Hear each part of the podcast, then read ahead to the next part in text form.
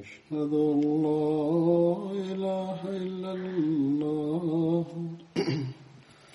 وحده لا شريك له وأشهد أن محمدا عبده ورسوله. أما بعد فأعوذ بالله من الشيطان الرجيم. بسم الله الرحمن الرحيم.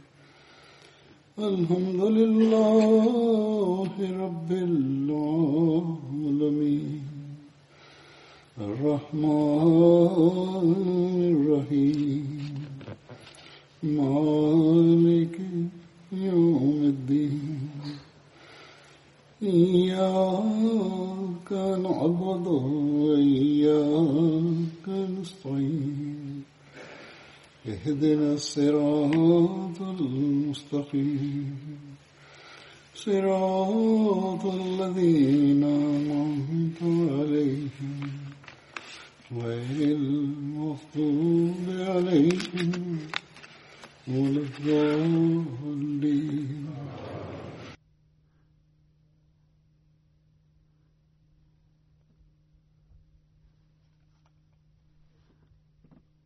بسم الله الرحمن الرحيم هل فهمت كوفا يد الله تعالى بنس العزيز أنا سيما كتكا هوتبا إليو بيتا نيليكو نايليزا كوهوسو هدت أطبا بن غزوان kuhusu maisha yake nitaeleza zaidi katika hutuba ya leo.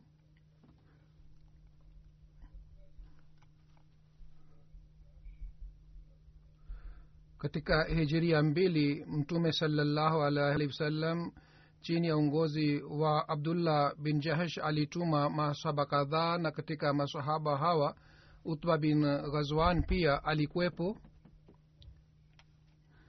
Maelezo yake nimeshawahi kueleza katika hutuba fulani lakini nataka nieleze kwa muhtasari leo. Katika sirat khatamannabiyin hadrat mirza bashir ahmad saheb ameeleza ameandika kwamba mtume salallahu alaihi waalihi wasallam alitaka kujua kuhusu harakati za kuresh ili habari yao endelee kupatikana kwamba wao wanafanya nini na hivi aweze kulinda madina katika mashambulio ya makafiri. Kwa hiyo mtume salallahu alehi wa sallam kwa ajili ya jambo hili alitayarisha masahaba wanane na alichagua wale masahaba ambao walikuwa kutoka katika familia mbalimbali za makuresh. Na juu ya masahaba hawa wanane mtume salallahu alih walihi wasallam alimteua abdullah bin jahash kuwa kozi wao wakati mtume salallahu alaihi waalihi wasallam alipotuma masahaba hawa wote alimwambia abdullah bin jahsh kwamba yeye anatumwa kwa lengo, lengo gani? Yaani alimpatia maelezo yote na alimpatia barua na akamwambia kwamba katika barua hii mimi nimeandika maagizo kwa ajili yenu na vile vile mtume salallahu alih alisema kwamba wakati mtakapokwenda mbili mbali kutoka madina basi wakati ule unatakiwa ufungue barua hii na kisha ufuate maagizo yaliyomo ndani yake. Kwa hivyo siku mbili ilipopita baada ya kuanza safari abdullah bin jahash akafungua uh, barua ya mtume saa salam na katika barua ilikuwa imeandikwa kwamba nyinyi mwende katika bonde la nakhla na baada ya kwenda kule mulete habari ya harakati za kuresh na chi barua ile mtume salallahu alih wa sallam aliandika maneno haya kwamba ikiwa mwenzenu mwenzenu yeyote baada ya kusoma barua hii anataka kurudi madina yaani wakati utakaposoma barua na baada ya kujua kuhusu maagizo haya na kwa lengo gani nyinyi mmetumwa ikiwa baada ya kupata habari hii mwenzenu yeyote anataka kurudi madina na yeye hataki kwenda nanyi basi yeye anaruhusiwa kurudi madina. Yaani yeye halazimishwi kwamba lazima aende pamoja nanyi. Kwa hiyo mtume sasema alimwambia bin jahash kwamba mruhusu yeye arudi abdullah bin jahash akasoma barua ya mtume walih wasallam mbele ya wenzake wote na wote wakasema kwamba sisi kwa furaha kubwa sana sisi tutaenda mbele sawa na agizo la mtume saa salam kwa hiyo masaba wote kaenda upande wa bonde la nakhla njiani ngamia ya masahaba wawili ilipotea na walianza kumtafuta. Kwa hiyo walibaki nyuma hawakuweza kuungana na wenzao. Kwa hiyo katika kundi hili masahaba sita tu waliobaki. Wali hazmeza bashir ahmad saheb.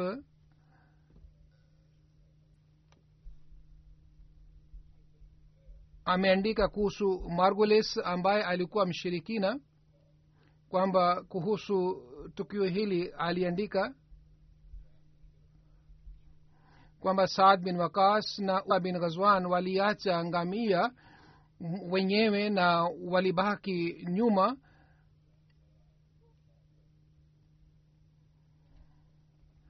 Azmeza bishira saheb anasema kwamba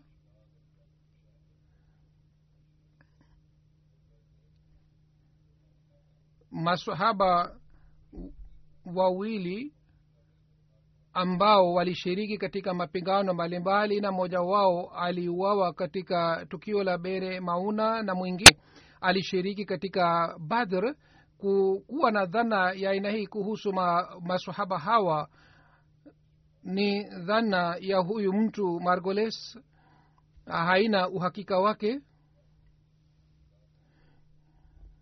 Kisha margoles katika kitabu chake anasema kwamba kitabu chake hakina husuda ya aina yoyote lakini hazuru anasema kwamba hii ni desturi ya hawa wapinzani kwamba wakileta wakipata nafasi basi waleta shutuma dhidi ya maswahaba mtume salallahu alih wasallam ndiyo maana huyu mtu margoles pia alileta shutuma hii dhidi ya masahaba wawili.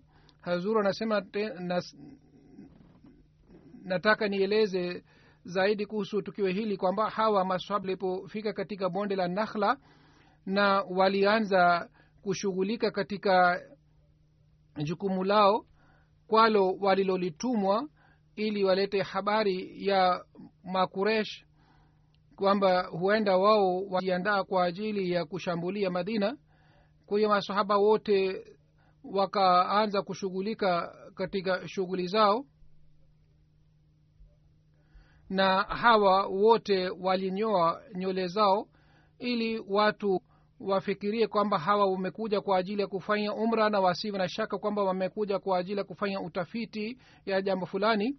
Basi katika hali hii wakati walipokuwa pale kundi fulani la kuresh pia likafika pale na hawa masahaba wao pia wakawa ana kwa waana wakati ule hadrat abdullah akachukua ushauri kutoka kwa masahaba zake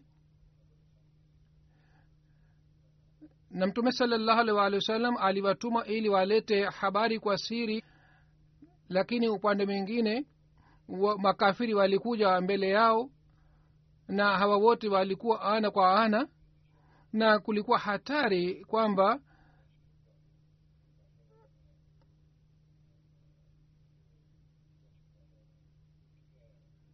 kwamba watu wa makuresh wameshawaona hawa masahaba huenda katika hali hii basi siri yao haitakuwa siri bali wale makureshi watajua kwamba wakuja kwa ajili kuleta taarifa ya maandalizi yao.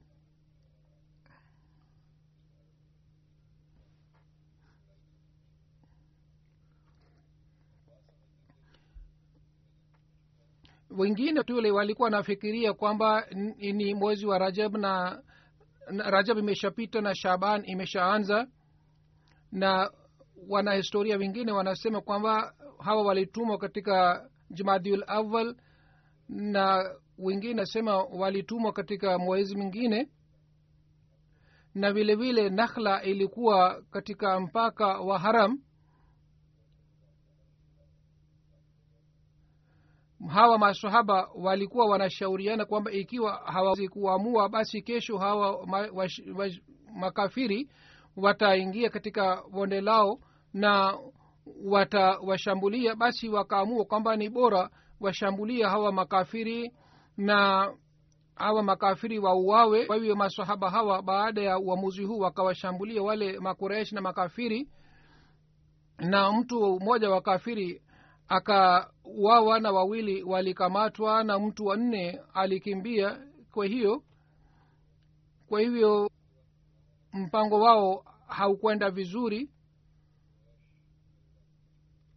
Na kwa sababu mtu mmoja wa kureshi alikimbia na ilikuwa hatari kwamba yeye atapeleka taarifa kule kwamba wenzake wengine wame uh, wameuawa na waislamu. Kwa hiyo abdullah bin jahish pamoja na wenzake akarudi haraka sana kule madina. Hazur anasema kwamba wakati tukio hili lilipotokea margulis anasema kwamba mtume salallahu alaihi waalihi wasallam alituma hawa watu katika shehri haram kwa sababu wakati ule makafiri watakuwa wameghafilika na wao hawatakuwa na habari kwamba waislamu watakuja katika mwezi huu ambao ni mwezi wa haram na waislamu hivi watapata nafasi ya kunyang'anya mali yao lakini hazur anasema kwamba mtu mwenye akili anaweza kujua mara moja kwamba watu kadhaa hawezi kuma mbali sana kwa ajili ya lengo hili ndogo hasusan wakati makao makuu inakuwa karibu na eneo lile. Katika hali hii watu hawawezi kutumwa ili waweze kunyang'anya na kupora mali ya makafiri.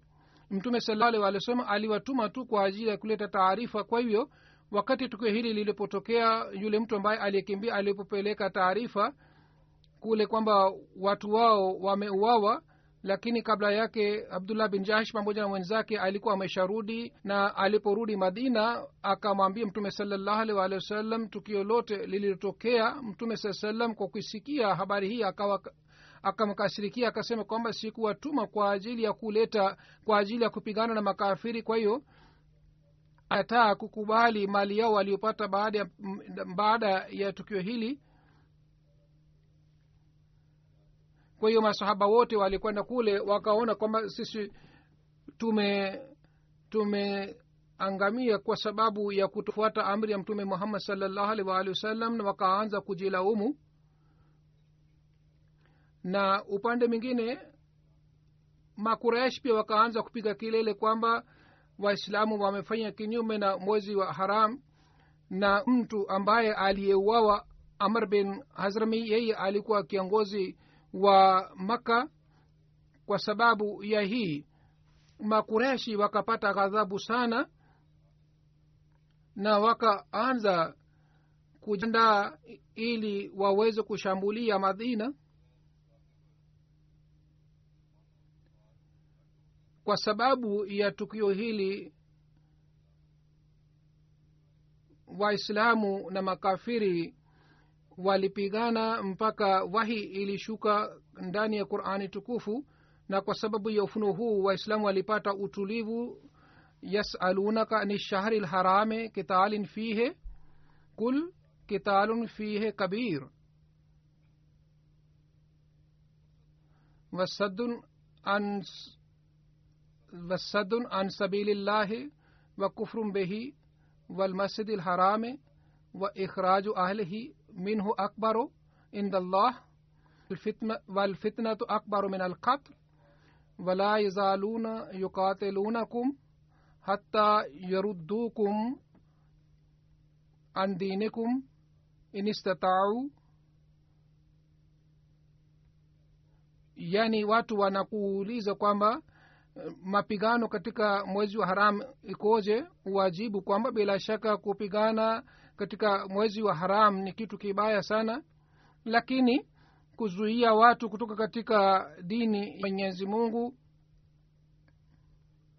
na vile vile kuvunja heshima ya miezi ya ya huruma na vile vile kuwafukuza waislamu katika katika mji wao mambo haya yote ni makubwa na baya mabaya zaidi kuliko mapigano katika mwezi wa heshima.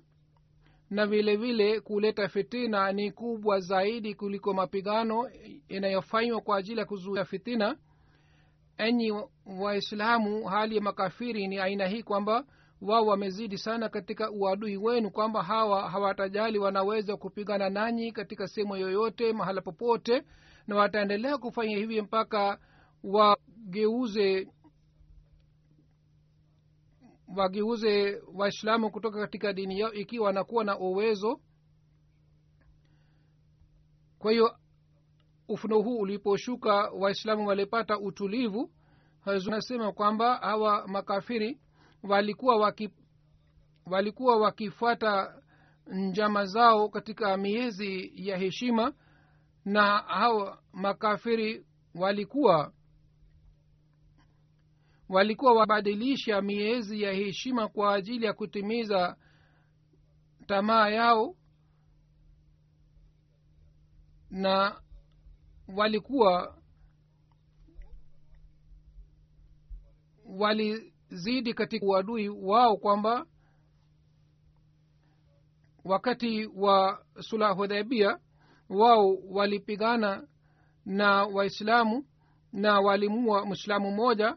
Kwa hiyo waislamu walipo walipo walipoenda kwa ajili ya kujilinda basi wale makafiri katika mwezi wa haramu walipigana na waislamu.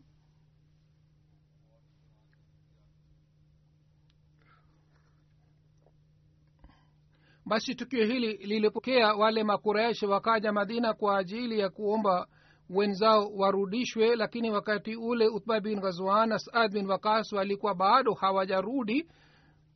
Kwa hiyo mtume salallahu wasallam alikuwa na wasiwasi kwamba hawa wakikamatwa na wakikamatwa na wakuraishi watauawa. Kwa hiyo mtume salallahu alaihi wasallam akasema kwamba mpaka saad na utba warudi sisi hatutawapatieni wafungwa. Wakirudi hawa maswaba wawili kwa salama basi tutawapatieni wenzenu. Basi wakati utba na saad waliporudi salama salmini mtume salallahu waalihi wasallam aliwapatia wafungwa wote wawili. Lakini katika watu hawa wawili mtu mmoja yeye alipata athari nzuri sana ya za mtume muhammad salllahu alih walih wasallam na athari ya dini tukufu ya islam kiasiki kwamba yeye akakataa kwamba hataki kurudi maka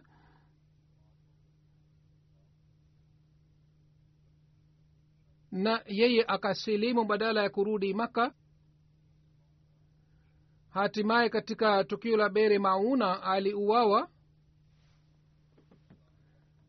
Hazur anasema kwamba kusilimu kwao na kujitolea kwa ajili ya islam ni dalili ya kutosha dhidi ya margoles ambaye ameleta shutuma lakini hawa washirikina baadhi wakati hawajali ukweli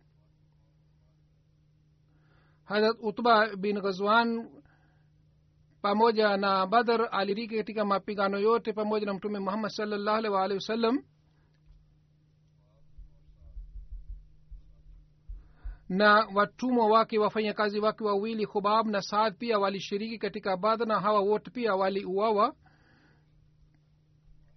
Utba bin ghazwan alikuwa mahiri wa kurusha mishale na alikuwa mjuzi wa kurusha mishale na mikuki. Mtume salallahu alih walih wasallam alimtuma utba bin ghazwan ili yeye apugane apigane na watu wa faris.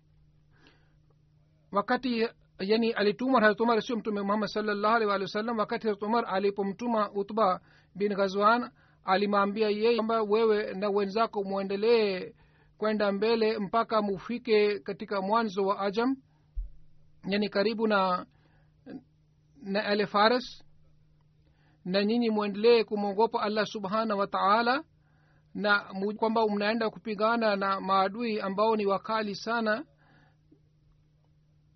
na mimi nategemea mwenyezi mungu atawasaidie atawasaidieni. Na mimi hatumara akasema mimi nimeshamwandikia barua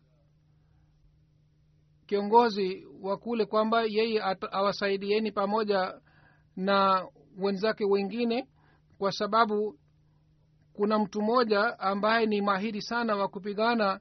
Kwa hivyo nimemwandikia kwamba yeye akusie kisha hatumar umar akamwambia kwamba wewe waite watu kwenye, kwenye njia ya allah subhanahu wataala mtu yeyote akikubali tablighi yako basi upokee islamu yako. Na yule ambaye hakubali islam basi uweke jizia kwa ajili yake na yeye anatakiwa atoe kwa mkono wake lakini kama yeye hakubali jizia basi wewe unaweza kupigana naye. Yaani mtu akitaka kubaki katika dini yake na anakubali kwamba yeye atatoa jizia basi usipene naye bali umwache aendelee kufuata dini yake. Lakini kama kuna mtu ambaye yeye hataki kutoa jizia basi katika hali hii unaweza kupigana naye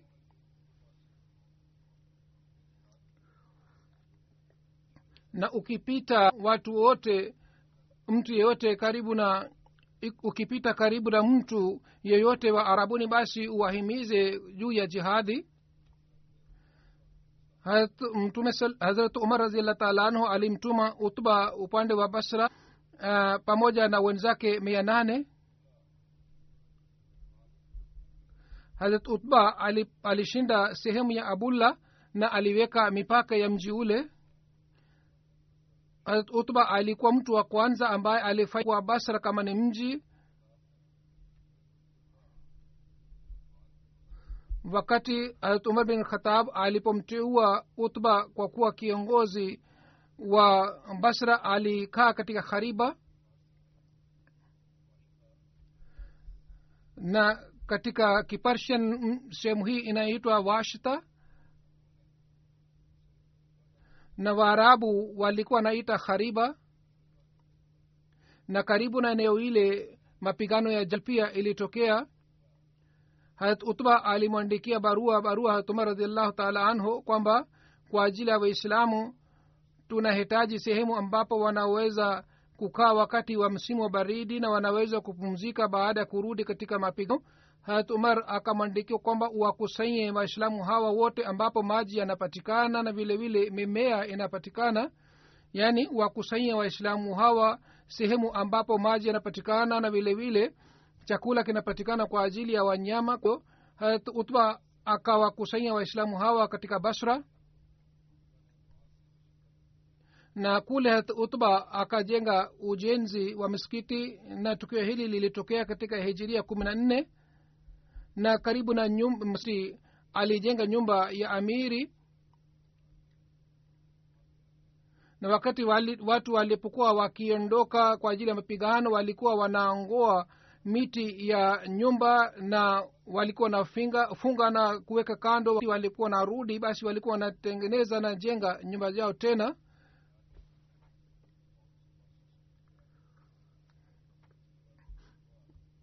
Utba baada ya ujenzi wa misikiti alienda kwa, ajili ya kuhiji na alimteua sahaba mengine kuwa amiri katika basra na na akamwambia mughira bin shoba kwamba yeye awe imamu huko miskitini wakati alipokuja kwa umar radiallahu taala anhu yeye akataka kustafu katika uamiri wa basra na akam akamwomba radhi kutoka kwa harat umar kwamba ni kazi hii ni ngumu yeye hawezi kuendelea na kazi hii kwa hiyo tafadhali umteu mtu mwingine. Lakini harat umar hakukubali ombi lake bali na harat utba alifanya dua kwamba e mola wangu usinirudishe katika basra. Kwa hivyo yeye hakurudi basra bali yeye alipokuwa anaenda na ngamia yake akaanguka na pale pale akafariki. Sawa na riwaya ingine imeelezwa kwamba katika hijiria kumi na saba alifariki katika sehemu itwayo rabza na kuna riwaya ingine pia ambamo imeelezwa kuhusu kifo chake kwamba katika hijiria kumi na saba baada ya kupata umri miaka hamsini na saba alifariki katika basran alikuwa na maradhi ya tumbo na wengine wanasema alifariki katika hijiria kumi na tano.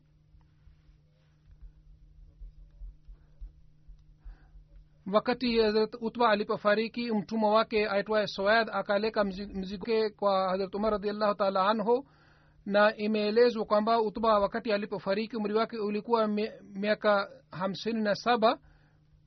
Khalid bin umer anasema utba bin ghazwan akatuhutubia na yeye kwanza amtukuza mwenyezi mungu kisha akasema baad dunia imeshatangaza kwamba itakwisha na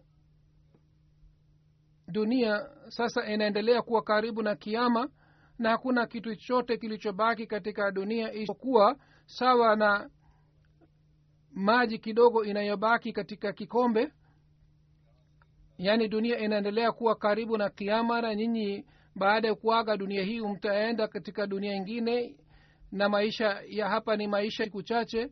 Kwa hiyo nyinyi mwelekee akhira na sisi tumeambiwa kwamba jiwe litarushwa na miaka sabini jiwe litaendelea kuanguka mpaka itafika chi. Hii ndio ni hali ya moto. Na wenye dhambi watatu, watatupwa katika moto wa aina hii. Kwa hivyo nyinyi mnatakiwa mufanye mema na mufanye vitendo vizuri vizuri ili muipukane na mujiepushe na moto.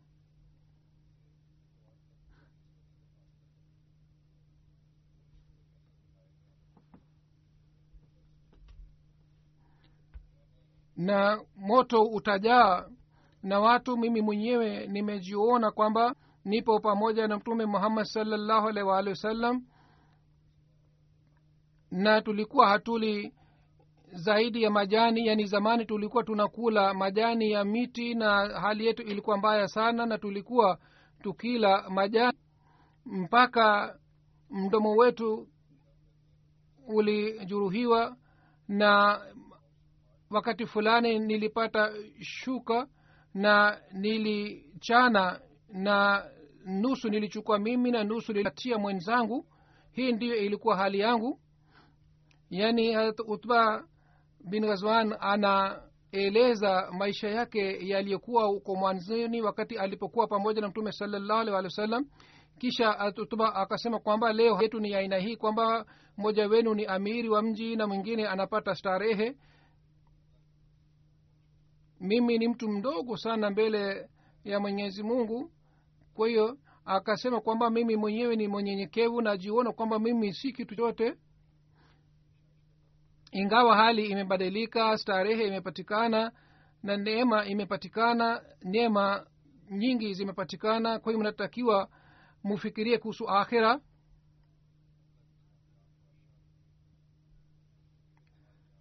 Nyinyi mtajua ukweli halisi na nyinyi mtapata uzoefu baada ya kuaga kwetu. Yaani mradi wake ni kwamba baada katika islam katika waislamu hali ya aina hii itapatikana kwamba hawatajali kusudini na mtashuhudia yoyote ninayosema ni sahihi. Lakini nawapatieni nasaha kwamba mwendelee kumwelekea mwenyezi mungu mwendelee kuzingatia dini yenu. Na mkiendelea kufanya hivi basi mnaweza kuingia peponi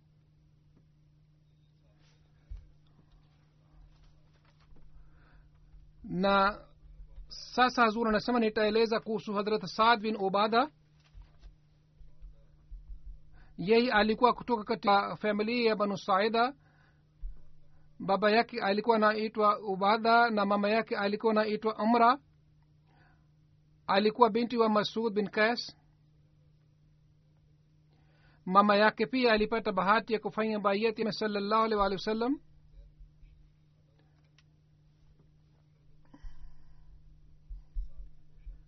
hadrat saad aliwa wake wawili ghazia binte saad said muhammad na abdurahman walizaliwa kutoka kwake mwingine alikuwa fukaha binte umayad kutoka kwake kas umama walizaliwa.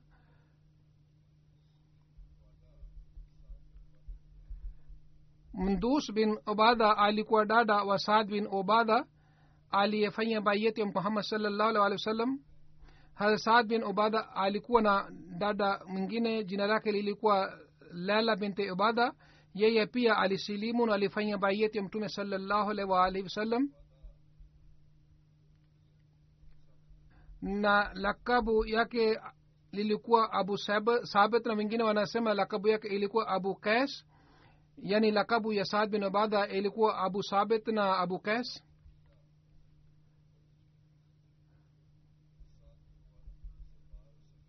hasad bin ubada alikuwa kiongozi na alikuwa mwenye huruma sana na yeye aliendelea kushika bendera ya islam. Na watu wote walikuwa wanakubali uongozi wake walikuwa na furaha kwa sababu ya uongozi wake na saad bin ubada alikuwa anajua lugha ya kiarabu wakati wa ujahili ila hali wakati ule watu wachache tu walikuwa wanajua namna ya kuandika na vilevile vile saad bin ubadha alikuwa mahiri wa kurusha mishale. Na yeyote alikuwa akijua kiarabu na mahiri wa kurusha mishale alikuwa na itwa kwamba yeye ni mtu mkamilifu.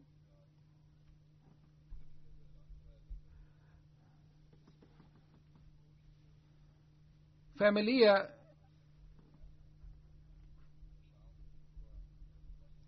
saad familia saad bin ubadha ilikuwa likitangaza kwamba yeyote anapenda anapenda mafuta au nyama basi aje katika ngome la bin harsa. Au aje kwa saad bin ubadha nilimkuta mtoto wake pia alikuwa akitangaza hivi kwamba yeyote anayetaka nyama basi aje katika ngome la saad bin ubada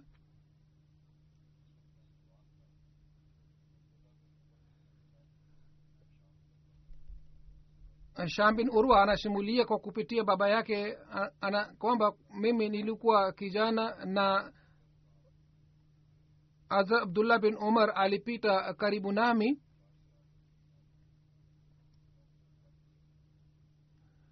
Alipita karibu nami katika bonde fulani na yeye alikuwa anaenda katika shamba lake. Yeye akasema ewe kijana njoo hapa yani abdullah bin omar akamwita baba wa hisham na, na akasema kwamba ewe kijana njoo hapa. Na akamuuliza kwamba je unamwona mtu yeyote ambaye anatangaza katika ngome la saad bin obadha na akasema mimi nikaona na nikasema hapana hakuna yeyote ambaye anatangaza.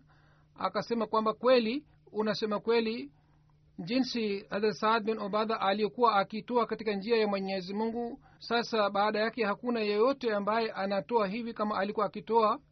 Hadrat nafe anasema kwamba hadrat abdullah bin omar alipita karibu na ngome la saad bin obadha na akasema kwamba ewe nafe hizi mba za saad bin obadha kila mwaka mtu mmoja alikuwa akitangazwa kwamba yeyote ambaye anataka kula nyama basi aje katika nyumba ya dhulaim lakini baada ya dhulaim alipofariki harat ubadha akaanza kutangaza matangazo ya aina hii. Baadaye ubadha alipofariki basi saada mtoto wake akaanza kutangaza matangazo ya aina hii. Na baadaye nilimwona kas alikuwa akitangaza matangazo ya aina hii. Kwa kupitia riwaya hii ime inajulikana kwamba silsila hii endelea kwa muda mrefu lakini baada ya kufariki kwa hawa silsila hii ilikatika hadrat saad bin ubada wakati wa bati akba sania alisilimu.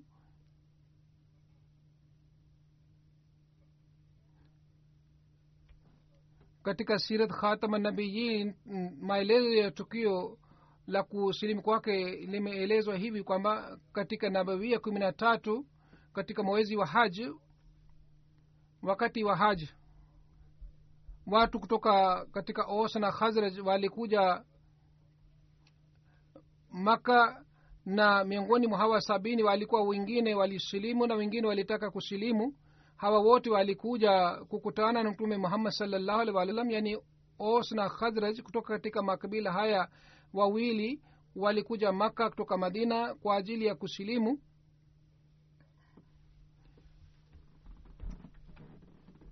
Hazrat musab mama yake alipopata taarifa kwamba yeye anaenda maka mama yake akatuma ujumbe kwamba kwanza ukutane nami baadaye uende maka lakini musab akasema kwamba mimi bado sijakutana na mtume muhammad salllahu alehi wa sallam kwanza nitakutana naye baadaye nitakuja kwako. Kwa musab akamjia aka mtume salllahu alehi wasallam. Na baada ya kukutana na mtume salllahu alehi waalihi wasallam alienda kwa mama yake na kupata taarifa hii. Mama yake alikasirika sana na akaanza kulia na akalalamika sana kwamba kwa nini hukuja kwangu kabla ya kukutana na mtume muhammad saa salam basi musab akasema kwamba ewe mama mimi nakuambia kitu kimoja ambacho ni kizuri sana. Mama yake akasema kwamba unataka kusema nini? Hadha musab akasema mimi nataka nikuambie kwamba uache kuabudu masanamu na usilimu na umtume umwamini mtume muhammad salllahu alhi wa sallam lakini mama wa musab alikuwa mshirikina wa hali ya juu kwa kushikia maneno haya akaanza kupiga kile akasema mimi sitasilimu wala sitakubali dini yako. Na yeye akawaambia jamaa zake kwamba wamkamate musab na yeye afungwe lakini musab akatoka haraka haraka na wao hawakuweza kumkamata. Kuhusu tukio la bate okba imeandikwa kwamba kwa kupitia musab mtume salallahu alih wa sallam alipata taarifa kwamba watu kadhaa wanakuja kule kukutana naye. Wakati ule mtume salallahu alih walih wa sallam alitaka kukutana na hawa wote peke yao kwa hiyo tarehe moja ilipangwa kwamba siku fulani baada ya haj katika bonde fulani wale hawa wote waje pale ili ili aweze kuzungumza nao vizuri na mtume salallahu alih walih wasallam aliwasihi maansara wote kwamba wasije pamoja bali waje kama mtu moja moja wajumuike katika fulani na wa, wala wasiwamshe wale ambao wamelala na wale ambao wamechelewa wasisubiri kwa ajili yao bali waje tu katika bonde fulani.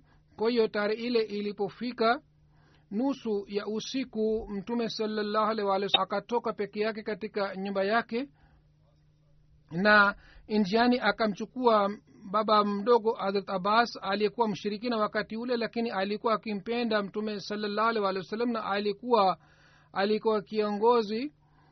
Kwa hiyo hawa wote ni mtume saa salam na abbas wakafika katika bonde fulani na baada ya muda mfupi makuresh pia wakaanza kuja.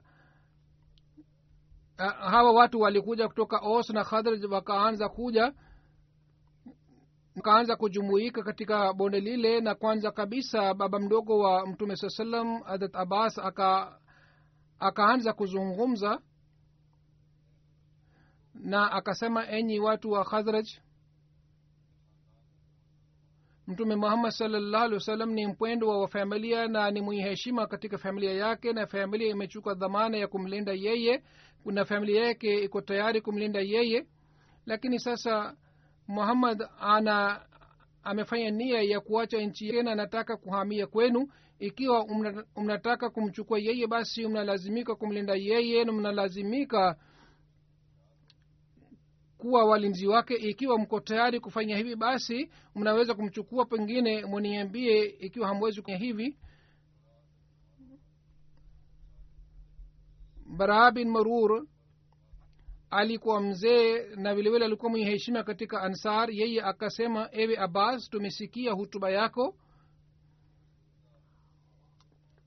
Lakini sisi tunataka kwamba mtume muhammad saa salam pia atuhutubie na yeye atuambie kuhusu majukumu yetu na atupatie jukumu fulani aliposema hivi basi mtume salallahu alih akasoma aya kadhaa za qurani tukufu akatoa hutuba fupi na katika hutuba ile akaeleza mafundisho ya islam na akaeleza maelezo ya haki za mungu na haki za wanadamu na akasema mimi nataka hii tu kwa ajili yangu kwamba jinsi mnalinda jamaa zenu na watu wa familia hivyo ndivyo iwa hali inatokea basi musaidiane nami na muungane nami.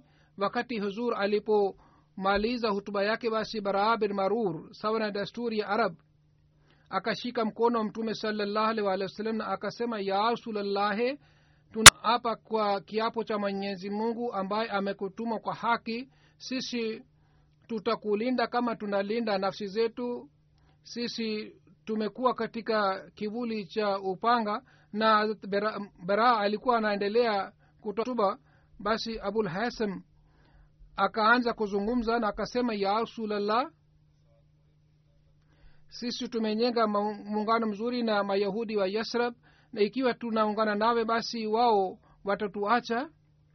Isikatokea kwamba wakati unapata ushindi basi wewe baada ya kupata ushindi unatuacha na unarudi katika nchi yako. Basi katika hali hii sisi tutakosa um, msaada na utulivu kwako na kwa wale watu pia hazur aliposikia maneno haya akatabasanu akasema kwamba haitakuwa hivi bali nitakuwa pamoja nanyi na marafiki zenu watakuwa marafiki zangu na maadui wenu watakuwa maadui wangu.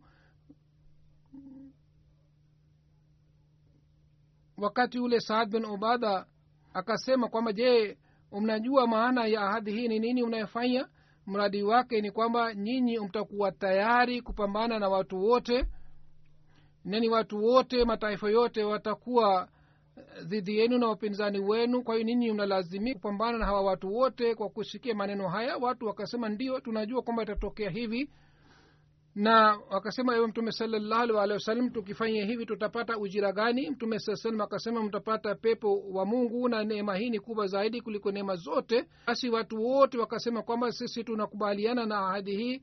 Basi ewe mtume saa salam ulete mbele mkono wako tufanye bayethu mtume saa salam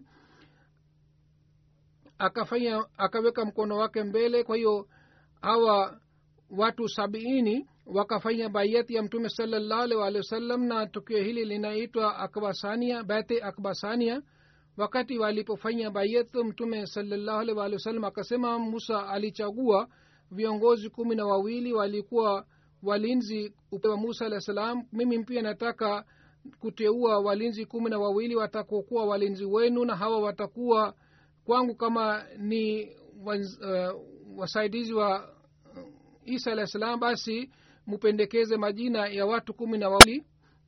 Kwa hiyo majina kumi na wawili uh, majina kumi na mbili yalipen, yalipendezwa na mtume salallahu alih walih wa akakubali mapendekezo yao na akateua watu kumi na mbili kwa kuwa walinzi wao. Wakati tukio hili lilipotokea wakati yule harat abbas akasema kwamba tunatakiwa tuwe waangalifu sana kwa sababu watu wa koreshi wako tayari kushambulia nasi na ikiwa habari hii inapita kwao basi wao watajiandaa kushambulia nasi. Wakati walikuwa bado pale basi wakati ule wakasikia sauti mtu mmoja ambaye alikuwa amejificha pale. Yeye yeye aka akajua kuhusu tukio hili lote basi yeye aka akaanza kupa kelele na akaanza kusema kwamba enyi watu wa koreshi je mnajua kwamba hawa watu waislamu wanafanya ahadi aina gani hapa? Lakini mtume salallahu waalihi wasallam hakuchukua hatua yoyote isipokuwa hii tu kwamba akawaambia wale watu, watu wale manswara nyinyi murudi kwenu jinsi muliokuja kwetu. Harat saad akasema kwamba ewe mtume salallahu wasallam sisi hatuna hofu ikiwa unatuamuru sisi tupo tayari kuwashambulia makuraisha hawa. Lakini mtume salallahu wasallam akasema sikupata ruhusa ya jambo hili bali nyinyi murudi katika mahema yenu na na kwenu. Kwa hiyo wale watu wote kwa kuwa wawili watatu wakarudi kwao na mtume salallahu wasallam pamoja na baba mdogo wake abbas akarudi maka kwa sababu wale makureshi walikuwa wameshapata taarifa ya tukio hili kwamba waislamu wamejumuika na wamefanya ahadi ya aina hii. Kwa hiyo wale makureshi wakaenda katika kambi ya yasrab na wakasema kwamba sisi tumejenga mahusiano mazuri muda mrefu na sisi hatutaki kuvunja mahusiano haya lakini tumesikia kwamba usiku uliopita nyinyi mmefanya ahadi na mtume muhammad salllahu alhi walih wa sallam kwa siri siri. Mtuambie jambo hili ni jambo gani kwa hiyo wale watu wa yasram ambao walikuwa wakifanyia ibada ya masanamu walikuwa hawajui kuhusu tukio hili wakasema kwamba hakuna tukio la aina hii lililotokea. Wakati ule abdullah bin ubai bin sulul pia alikuwa miongoni wale watu waliyekuja yeye pa akasema kwamba haitokea jambo la aina hili. Je inaweza kutokea hivi kwamba watu wa yasr waweze kufanya ahadi na mtume muhammad salllahu alehi wasallam? Basi wale makureshi wakarudi na ansar walikuwa kwenye kambi wapya wakarudi kwao? Ni wakati lakini wakati wale maansar waliporudi waka, wale makuresh wakapata taarifa kwamba kweli kweli mtume muhammad saa salam amefanya ahadi usiku ule. Kwa hiyo watu wa yasra wote wakarudi na makuresh wakawafuata na lakini wale yasr watu wa yasr walikuwa wamesharudi lakini saad bin ubadha alikuwa bado hajarudi. Kwa hiyo wakamkamata saad bin ubadha na wakampiga.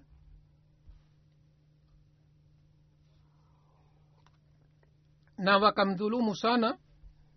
Na masaba wawili walipata taarifa kwamba saad bin ubadha amekamatwa kwa hiyo wakaja kumsaidia. Huzuri anasema na maelezo zaidi kuhusu saad bin ubadha katika hutuba ijayo nitaeleza zaidi insha allah